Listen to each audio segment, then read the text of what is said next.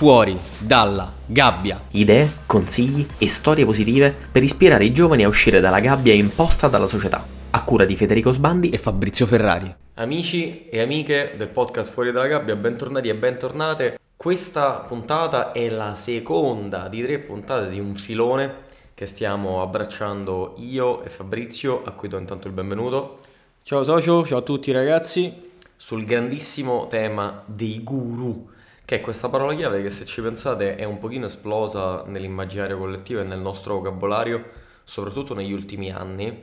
perché questo tipo di persone tutto sommato sono sempre esistite, solo che grazie al web oggi sono più visibili che mai. E siccome ci sono alcune storture nel sistema anche dell'informazione, di cui parleremo successivamente, che fanno sì che queste persone acquistino un po' più visibilità di quella che effettivamente dovrebbero e che magari troppo poco spesso vengono effettivamente smascherati, si creano, come dire, delle ramificazioni nella società che possono riguardare un po' tutti quanti, anche le persone insospettabili.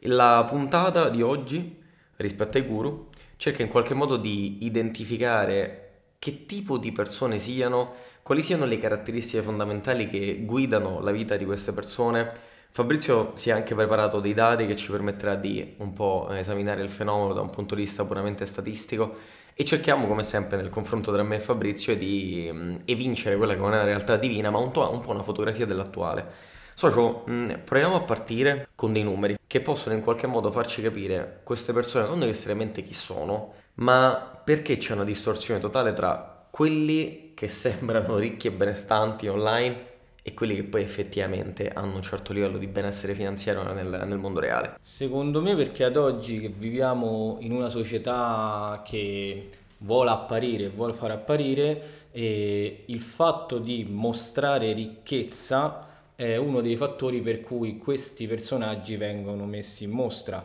e basti pensare al fatto che questi, fanno questi video in cui girano con queste macchine molto costose, girano sugli yacht, hanno orologi da 50.000 euro in su, cene di lusso, jet privati, insomma mostrano questo, questo loro stile di vita che poi eh, quello non è, perché come abbiamo notato, come abbiamo insomma, come dire, indagato poi noi ne, durante il nostro percorso lavorativo e anche durante, che ne so, qualche altro collega che si è, come dire, eh, messo a indagare su questa loro vita, abbiamo notato tante cose, come ad esempio la prima è che tutto questo benessere in realtà può essere a noleggio, ovvero le auto si noleggiano, eh, i jet privati si prendono vuoto per pieno, nel senso che quando un jet arriva in aeroporto e deve comunque ritornare da dove è venuto, ad un, ad un, prezzo accessibile uno può noleggiare quel jet. Non so, il griffato anche, per esempio, o tutto quello che è di marca, può essere noleggiato. E gli orologi anche possono essere nole- noleggiati.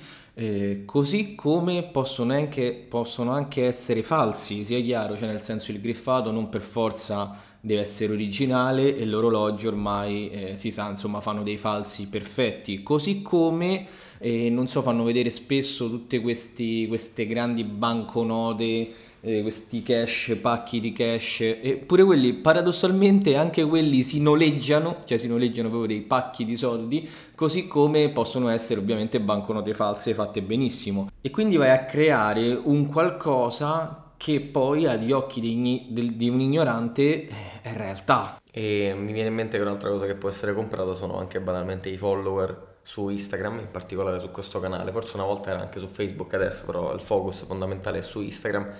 Ci sono anche, c'è anche la possibilità di comprare le visualizzazioni su YouTube e quello ti permette di avere il presupposto di base già per sembrare un po' più importante di quello che sei. Tutte le cose che hai appena menzionato te, io ad esempio ho imparato da te, una cosa che non sapevo, ovvero che ci sono alcuni locali, soprattutto nel Medio Oriente, ad esempio a Dubai, in cui tu non solo puoi affittare gli orologi come mi hai detto tu, ma puoi andare in dei locali e affittare anche le bottiglie e farti fare delle foto con il Dom Perignon in mano per far vedere all'esterno che tu stai facendo una chissà quale serata con chissà quanti soldi in chissà quale posto a Dubai ma in realtà anche quello è oggetto della fantasia del momento perché effettivamente non te lo stai permettendo ma hai speso delle centinaia o delle migliaia di euro per far vedere che in teoria puoi accedere a quel livello di benessere. Ora, provando a ragionare, se una persona fa un'operazione, un'operazione di questo tipo, anche solo una di queste qua, anche se solo affitta una di queste cose, secondo te che tipo di persona è? E soprattutto che tipo di messaggio sta cercando di mandare all'esterno? Ma sta mandando il messaggio di dire io ce l'ho fatta, sono uno dei pochi che è partito da zero e mettendocela tutta, non si sa poi ogni volta in quale business, perché sì, uno dicono sono nel mondo del trading, nel mondo delle cripto, ma poi è, come dire, andando ad analizzare poi seriamente quello che uno fa, non, non, non si viene mai alla scoperta di quello che è il suo reale core business e quindi fa vedere direttamente poi la fine e non l'inizio che è proprio questo infatti che come dire mette un po' in dubbio e, e quindi ti, ti, vuole vendere questo suo sogno. Come ripeto ad oggi in un mondo che vuole apparire vedere una persona che di punto in bianco gira con una Lamborghini fa effetto su un ragazzo mediamente tra i 14 e i 15 anni. Basti pensare, TikTok insomma è uno dei posti dove questa cosa avviene più frequentemente, di conseguenza le menti dei ragazzi sono già come dire, plagiate da, da questo mondo. Um, secondo te che ruolo ha avuto nella nostra percezione del Medio Oriente il viaggio che abbiamo fatto a Doha a dicembre dell'anno scorso, quindi nel 2022? Allora ti dico che eh, abbiamo avuto anche un po' la fortuna perché Doha, se ci pensi bene, non è Dubai e, e quindi abbiamo visto un paese che è davvero ricco, al contrario di quanto dicono a Dubai,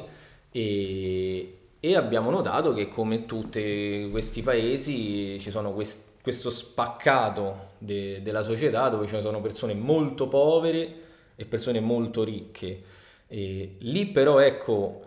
gli, emiri sono davvero ricchi, cioè non, dire, non, non, ti, non, ti, vendono nulla se non il petrolio, diciamo, e quindi lì le persone sono molto ricche. Tra l'altro noi non abbiamo neanche, non mi sembra di aver incontrato qualche personaggio, diciamo, influencer che, dubaino, proprio perché a Doha queste persone sono in minoranza. Però secondo me ha impattato perché ti fa vedere effettivamente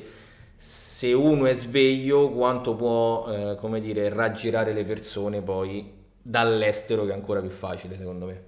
Pensa che prima di partire per quel viaggio io mi ricordo che eravamo a Milano, non mi ricordo esattamente perché, però ci ritrovammo in stanza prima che tu ci raggiungessi, io e Cristiano Boschetti, e praticamente dovevamo partire per questo viaggio a Doha e mi ricordo che avevo questa sorta di terrore um, nei confronti della partenza a Doha, perché avevo paura che io e te, partendo e andando là, avremmo fatto la figura di quelli, tutti quelli che vanno in Medio Oriente. E quindi chiesi a Cristiano, ma secondo te, ma secondo te come facciamo a non fare la figura di quelli là? E lui semplicemente mi disse, comunicate come comunicate sempre fate le battute romano, scherzate, cercate quasi di livellare verso il basso l'esperienza anziché di farla pesare agli altri che state lì. E anche quando poi abbiamo e ho costruito il vlog di narrazione di questa esperienza, il focus è stato tutto sul fatto che grazie a una connessione siamo arrivati al cliente. Che siamo andati lì obiettivamente a spese sue, che abbiamo fatto una bella vita, ma era tutto frutto del benessere che ci è stato concesso. E che quindi sì, c'era un merito nell'essere andato in una regione di quel tipo ma non è che ogni singola cosa che facevi dovevi farla pesare agli altri, come dire, siccome noi ce l'abbiamo fatta ad arrivare su sta festa in barca con le Miro, allora ci dovete dare retta oppure siamo più importanti. Quindi evidentemente c'è un modo di stare anche in quelle regioni e però comunque rimanere a galla nella realtà delle cose e comunque mantenere fedeltà anche alla propria sia etica che trasparenza nel modo in cui si comunica a livello professionale e però provando a, a, restare sul Medio Oriente e fare una battuta, ti chiedo a questo punto perché quest'area specifica o magari anche altre che tu hai mappato stanno attraendo questo tipo di persone. Per quanti molti dicono che la tassazione sia una di quelle cose che, come dire, attrae questi posti e in parte è vero, che sia Dubai come le Canarie, come altri posti, insomma, dove la tassazione è molto agevolata o quasi nulla, Un'altra cosa che secondo me invece è molto impattante è il fatto che quando tu stai all'estero e fai una truffa, anche se vieni denunciato, difficilmente poi sconti la pena, proprio perché non sempre i, le nazioni, come dire, matchano su, che ne so, i reati, le cose, cioè quindi non, non gli va di indagare, cioè metti caso, non so, prendiamo alcuni esempi di, eh, di, di fattacci che sono successi di italiani all'estero esempio banalissimo, Giulio Reggeni, il giornalista ucciso, no? Cioè, come vedi, in Egitto noi non riusciamo a sapere la verità in Egitto per un omicidio, figurati se noi riusciamo o se una persona riesce a trovare giustizia quando viene truffata da una persona che vive o a Dubai o alle Canarie. Quindi c'è una sorta di, di cuscinetto legale che ti permette di fare delle cose che a casa tua ti avrebbero mandato o in gattabuia o comunque super multato in modo abbastanza immediato o comunque ci sarebbe stato un ritorno di immagine negativo del processo e della condanna che ricevevi, cosa che succede perché quando un giornalista a un certo punto comincia a indagare guarda le carte, insomma vede gli atti giudiziari e a un certo punto viene fuori la verità dei fatti. Se tu però fai queste stesse identiche cose all'estero, è più difficile che effettivamente tu entri all'interno della macchina giudiziaria e anche se ci entri è più difficile per un giornalista italiano, per un imprenditore italiano o per un tuo potenziale cliente di un corso che stai vendendo italiano risalire a quello che hai fatto all'estero. Che è infatti molto interessante perché vedi, pensa a quello che stiamo facendo noi con la nostra agenzia. Noi ci siamo impuntati romanticamente all'idea di aprire la società di consulenza a Londra, la, la, cosa della tassazione è del tutto collaterale, a noi interessava fare business all'estero. Queste persone quando vanno all'estero non fanno business con l'estero, fa, continuano a fare business con l'Italia. E questo perché con la loro nazione di riferimento magari è comunque più facile, non ti dico intortarla, però evidentemente c'è qualche caratteristica socioculturale dell'Italia e degli italiani che fa sì che siamo un pochino più ammaliati dalla prospettiva del guadagno facile. E allora a questo punto proviamo a entrare anche un po' nel dettaglio di quelle che sono le offerte che queste persone, come dire, elargiscono alla popolazione italiana. Alla fine che cosa vendono, cosa vende questa gente? Allora, innanzitutto c'è da fare una, dire, una premessa. Queste persone vendono ogni volta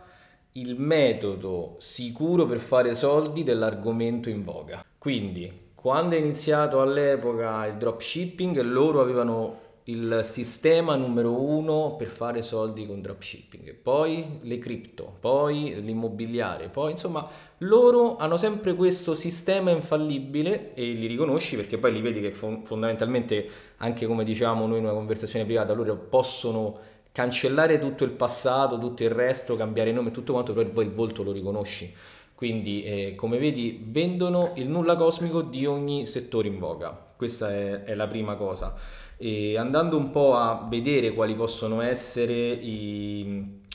dire, i, i, business, i vari business, iniziamo con quello che in un periodo storico pre-pandemia era veramente entrato in voga, che era quello delle cripto. Secondo me fare business con le cripto dovevi essere un pioniere tanti anni fa, perché il famoso bitcoin all'epoca veniva venduto intorno ai 300-400 euro a bitcoin. Ad oggi è improponibile fare i soldi, a meno che tu non abbia un capitale fuori di testa e, e, e quindi poter comunque lavorare sulla vol- volatilità del bitcoin che è molto alta e molto pericolosa. Quindi pure loro dicono fai i soldi con le cripto, in realtà è, è il nulla cosmico perché con le cripto ci facevi i soldi tanti anni fa. Non so se tu vuoi aggiungere qualcosa e se hai esperienza in merito al mondo della cripto. Allora, no, perché sicuramente te ne intendi più te di me e quello che invece riguarda un pochino più quello che è il mio ambito di interesse che è il digitale sono sicuramente dropshipping, Amazon FBA, ehm, veicoli di arricchimento facile come dici te, legati all'idea che non hai mai bisogno di, niente per fare soldi, non hai bisogno di un magazzino in un caso, non hai bisogno di competenze pregressi in un altro, che già sembra un po' un paradosso, perché noi insegniamo a noi stessi sin da giovani che in realtà se proprio vuoi fare qualcosa nella vita evidentemente qualcosa devi saperlo fare, devi avere una, una, competenza che può essere meccanico se fai una cosa manuale o può essere intellettuale se lavori con la testa, però qualcosa devi sapere. Invece queste, queste realtà, queste discipline ti insegnano che anche senza sapere niente tutti possono fare i soldini, c'è questa meccanica di far vedere, così come nell'altra puntata abbiamo parlato di andare agli eventi degli interrogatori alimentari e far vedere i maxi, i maxi bonifici per far vedere quanto sono ricchi. La stessa cosa che ti fanno vedere loro è guardate con questo e-commerce quanti soldi ha fatto Giuseppino e tutti vogliono diventare come Giuseppino perché sembra che Giuseppino anche se ha 16 anni e non ha forse neanche l'età legale per farlo, effettivamente ce l'ha fatta. E però poi basta che cambia mezza cosa, tipo che scoppia la pandemia, tipo che scoppia la guerra e quindi si bloccano le merci dalla Cina qua, per cui l'intera cosa che hai cominciato a fare salta, perché proprio tecnicamente tu stavi basando la tua intera speranza su qualcosa di molto, di molto labile, quindi sia nel mondo, chiamiamolo della finanza, che nel mondo del digitale, che sono un po' i nostri mondi, ti rendi conto che c'è una, un'insicurezza esistenziale nel fondare questi business che loro ti vendono come, come se non esistesse il rischio e che poi porta a delle tragedie per i clienti, non per loro a quanto pare. Esattamente, proprio perché sei molto informato a livello di dropshipping e e-commerce, diciamo la verità a questi ragazzi, cioè realisticamente riusciamo a fare una stima dei costi iniziali per avviare un progetto del genere, realistici? Allora, sicuramente ci vogliono delle migliaia di euro per comprare il corso, questo vai sicuro. Quindi anche solo se ci pensi, la stessa definizione di puoi partire gratis è una presa in giro, è un, è un giocare con la mente di queste persone. Che se potessi davvero partire a livello gratuito non avrei bisogno della tua consulenza o del tuo corso gratis ne ho bisogno, spendo delle migliaia di euro e poi magari ci sono delle altre migliaia di euro che devo mettere sul piatto anche solo per partire, perché ci sono delle micro attività di base come a volte delle aperture dei profili, delle mini attività pubblicitarie, il lancio di alcuni canali online che comunque tu devi fare, sulle quali probabilmente non hai competenza, però in teoria ti formano loro e che però richiedono del budget di base. Il problema qual è? Che se tu hai 16 anni o hai 19 anni quei soldi sono buone proprietà che o li stai togliendo alla paghetta o all'eredità della nonna o a soldini che magari i tuoi genitori hanno messo da parte per fare delle altre cose. E quindi io non riesco neanche a immaginarmi la scena reale di tu a 17 anni brufaloso che a cena un giorno trovi il coraggio di andare dai tuoi e provi a spiegargli questa cosa del dropshipping. Uno dei due genitori, solitamente quello un po' più critico e consapevole, fa che cosa stai dicendo? L'altro fa ma amore dobbiamo credere nei sogni del nostro figlioletto e allora dagli mille migliaia di euro.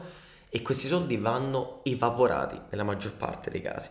Perché per ogni Giuseppino che ce l'ha fatta perché era un genio perché aveva le condizioni di partenza perché gli ha detto beep con il prodotto giusto perché aveva un aggancio di qualche tipo su un'industria in particolare che però non è venuto fuori da quella video recensione positiva tutti gli altri non porteranno a casa il risultato. Quindi non è vero che parti gratis non è vero che fai soldi statisticamente e ci sono buonissime probabilità che tu debba avere poi la stessa identica conversazione con la tua famiglia mesi, anni dopo, dicendo scusate papà, scusate mamma, ho sprecato quei soldi, che non è una bella conversazione. Eh beh, direi proprio di no, quindi ragazzi, mi raccomando, eh, fate tesoro di queste parole e proprio in merito a, ad altri business, ad oggi c'è quello che va più in voga di tutti, ovvero il trading questa parola che ormai sentiamo e risentiamo giorno dopo giorno, dove sembrano che tutti siano diventati dei geni del trading, della finanza, della borsa, la gente riesce ad anticipare addirittura i mercati. C'è un però, c'è un però alla quale però nessuno appunto eh, fa caso, ovvero alla statistica. E la statistica ufficiale dice che il 50% dei trader fallisce entro un anno il capitale e il 98,6% fallisce totalmente in 10 anni. Cioè, ragazzi, questa è statistica, quindi a meno che voi non rientrate nell'1,4%, io alzo le mani, cioè, nel senso... Sai che mi ricordo questa statistica? Non penso siano dati ufficiali, però credo sia possibile vincere con um, le emittenti di, di, gioco in Italia qual è la percentuale di andare a fare una schedina, ad esempio, e vincere. Temo che siano in parallelo, che se ci pensi è un, è un paradosso, perché noi pensiamo che il gioco, che ne so, Superenalotto, eccetera, sia azzardo, oppure se vai a SNAI sia fondamentalmente azzardo, mentre il trading sia una questione di competenza. Lo è sicuramente, nel senso che c'è della competenza, però c'è una componente di azzardo e di ignoranza tale per cui non arriverai mai a portare a casa il risultato, che mettono letteralmente quasi sullo stesso piano andare alla Snairega ed aprire i vostri quattro schermi in contemporanea con la borsa di New York, di Parigi, di Londra e di Milano, illudendovi per un attimo di essere diventati dei geni della finanza, nonostante ragazzi, rullo di tamburi, magari non ci avete manco la terza media, e ci sono persone plurilaureate in finanza che quando fanno trading comunque ancora non riescono a capirci niente e quindi spiegatemi razionalmente come voi pensate dalla casalinga di Voghera di poter superare quello che è plurilaureato in finanza. E tutto questo porta all'impossibilità statistica, come ci ha appena detto il socio, nella, nella maggior parte dei casi, di portare a casa il risultato. Quindi quando vi assicurano il metodo infallibile è come quando io e Fabrizio, tanti anni fa, senza fare nomi, conoscemmo una persona che disse che aveva un metodo infallibile per vincere le schedine. C'aveva il sistema. E indovinate che, ha finito, che fa, fine ha fatto sta persona? Non benissimo e non c'aveva un sistema e il sistema non è mai decollato perché il sistema non esiste. Non fa una piega, grande socio e aggiungo solo un'ultima cosa, ovvero ragazzi, anche tutto quello che magari loro vi mandano per dire i risultati positivi, tutte le entrate uscite in profitto, i video di come si sono mossi e questi grandi conti banca e così via. Ragazzi, quello è tutto falsificabile, è veramente in maniera anche molto semplice e banale. Quindi non credete a questa cosa perché ripeto, se i grandi le grandi aziende, i grandi fondi di investimento riescono a fare un 3-5% massimo di guadagno, queste persone che garantiscono un 10-15% capite bene che non è realistico. Detto questo, passiamo all'ultimo business, ovvero quello dell'immobiliare, che è quello che sta andando più in voga in questo momento. Eh, in realtà già andava in voga all'epoca per un altro discorso, ovvero quello del, del saldo e delle aste, ora invece va più di moda eh, quello dell'affitto breve, o, ovvero anche detto della sublocazione, che in gergo tecnico significa prendere una casa, magari con contratto annuale o biennale, insomma poi a seconda del proprietario, ad una cifra X, esempio 10.000 euro l'anno, e io ovviamente con la sublocazione vado ad affittare giornalmente l'immobile in modo poi che alla fine dell'anno avrò un guadagno maggiore di quei 10.000 euro. Ora, al di là di tutto, l'immobiliare è, cioè, è un mondo molto complesso, molto complesso e quindi eh, c'è gente che lo fa da anni ci sono agenzie che si occupano da anni di queste cose e quindi mi sembra molto strano che improvvisamente siamo diventati tutti immobiliaristi. Ci sono addirittura ventenni che riescono a, ad avere ad avere 15 appartamenti in gestione, con, con, quale, con quale dire, criterio o con quale lavoro alle spalle questo non si sa, o meglio uno far finta di non sapere, oppure la gente riesce a comprare e rivendere case all'asta o a fare i saldi e stralci, quando in realtà la verità che, eh, qual è? che in questo ambiente molto spesso quelli che hanno casa in sublocazione sono persone che hanno appartamenti di proprietà o di famiglia da sempre e quindi rimane molto più facile metterli in affitto o affidarli a un'altra persona e le persone che vanno a fare le aste o il saldo a stralcio sono persone che nel corso del tempo hanno instaurato una cerchia di conoscenze tale per cui hanno come dire una precedenza per fare questo tipo di operazioni e non da meno dobbiamo considerare anche la variabile della raccomandazione, della mazzetta, dell'osco, insomma che sono cose che non dico io ma che effettivamente poi sono successe e ci sono state anche indagini a riguardo. E secondo te come mai c'è stato non uno shift totale però c'è stata anche un po' una migrazione di quelli che una volta vendevano corsi di trading o sul digitale sul macro tema dell'immobiliare? Perché questa storia di, della casa, dello spazio fisico, dell'immobile ha cominciato ad affascinare l'immaginario dei ragazzi? Perché secondo me pensavano semplicemente che era un nuovo trend, visto che magari i primi riuscì, anche con, come dire, secondo me più che altro con l'esplosione di Airbnb, cioè vedendo che le persone hanno iniziato ad affittare le proprie parti di casa e tra di loro e facendoci dei soldi ovviamente lì il furbo ci ha visto un business e quindi questa cosa poi piano piano ha maturato perché sia chiaro è un lavoro ci mancherebbe. Come al solito però in pochi riescono perché poi tocca essere realisti. Cioè non è molto difficile che una persona ventenne riesca a averci 15 appartamenti in, lo, in sublocazione da affittare. Ma secondo te esiste qualche figura mitologica che tipo negli anni si è comprato tutti questi corsi, ma tipo tutti, sia trading che digitale che immobiliare e forse ancora non ha capito la lezione? È una bella domanda. Spero per lui che non esista questa persona perché sennò sarebbe messo molto male oppure magari con tutti i soldi che ha, come dire, che ha speso a quest'ora ci sarà comprato una casa e almeno aveva un posto dove stare e non, non, ti so dare una risposta in effetti io mi auguro veramente che non, non esista una persona cioè io spero che le persone alla prima sbandata, massimo alla seconda, riescano come dire, a trovare la strada giusta. È una cosa su cui dobbiamo lavorare, secondo me, anche il nostro bias. Cioè, io mi rendo conto che quando di recente qualcuno ci racconta la sua storia, il suo percorso, oh, se menziona la parola dropshipping, Amazon FBA, affitti brevi, c'ho il sistema per, per il trading online, è come se mi scatta, e forse ci scatta automaticamente la guardia alzata come dire, mm, lui è uno di quelli che, o lei è una di quelle che si è bevuta il sogno una volta e potrebbero riberselo in futuro. Però sì, sposo la tua visione che forse dopo prima dopo il primo schiaffo che ti arriva, anche proprio a livello economico, perché ti rendi conto che non sei andato da nessuna parte, mi auguro che tu diventi un pochino più critico per la volta successiva. Assolutamente e concluderei con un dato, ovvero che tutti questi ti vendono il sogno dei milionari, questi milionari di qua, milionari di là, in Italia i milionari, secondo uno studio, sono lo 0,7%, ovvero sono 411.000 milionari, ovvero che hanno un patrimonio da almeno un milione. E lo 0,7% come vedi è molto poco. Se queste persone, come dire, eh, formassero milionari, ad oggi il dato dovrebbe essere molto più alto. Chiaro. E ehm, la provocazione è se davvero le persone che vogliono comprare questi corsi per diventare milionari uno abbiano in testa che cosa voglia dire essere milionario, cioè che comunque per arrivarci devi anche avere degli oneri, delle responsabilità, sale il livello di complessità della tua vita e secondo è più reale provocazione, quante di queste persone se solo guadagnassero, sparo una cifra, 80.000 euro all'anno, farebbero magari la, la vita della vita, sarebbero persone felici, soddisfatte, si possono togliere degli sfizi, hanno tutto quanto, da quegli 80 poi si può, ogni anno si può crescere, però non c'è mai nessuno che ti venderà il corso per guadagnare 80.000 euro all'anno, perché sembrerebbe una poracciata e soprattutto sembrerebbe che c'è una proporzione troppo ridotta tra quanto ti sto a fare pagare sto corso e quanti soldi ti voglio fare. Il milione suona proprio bene, miliardo è troppo, il milione suona bene, diventa milionario,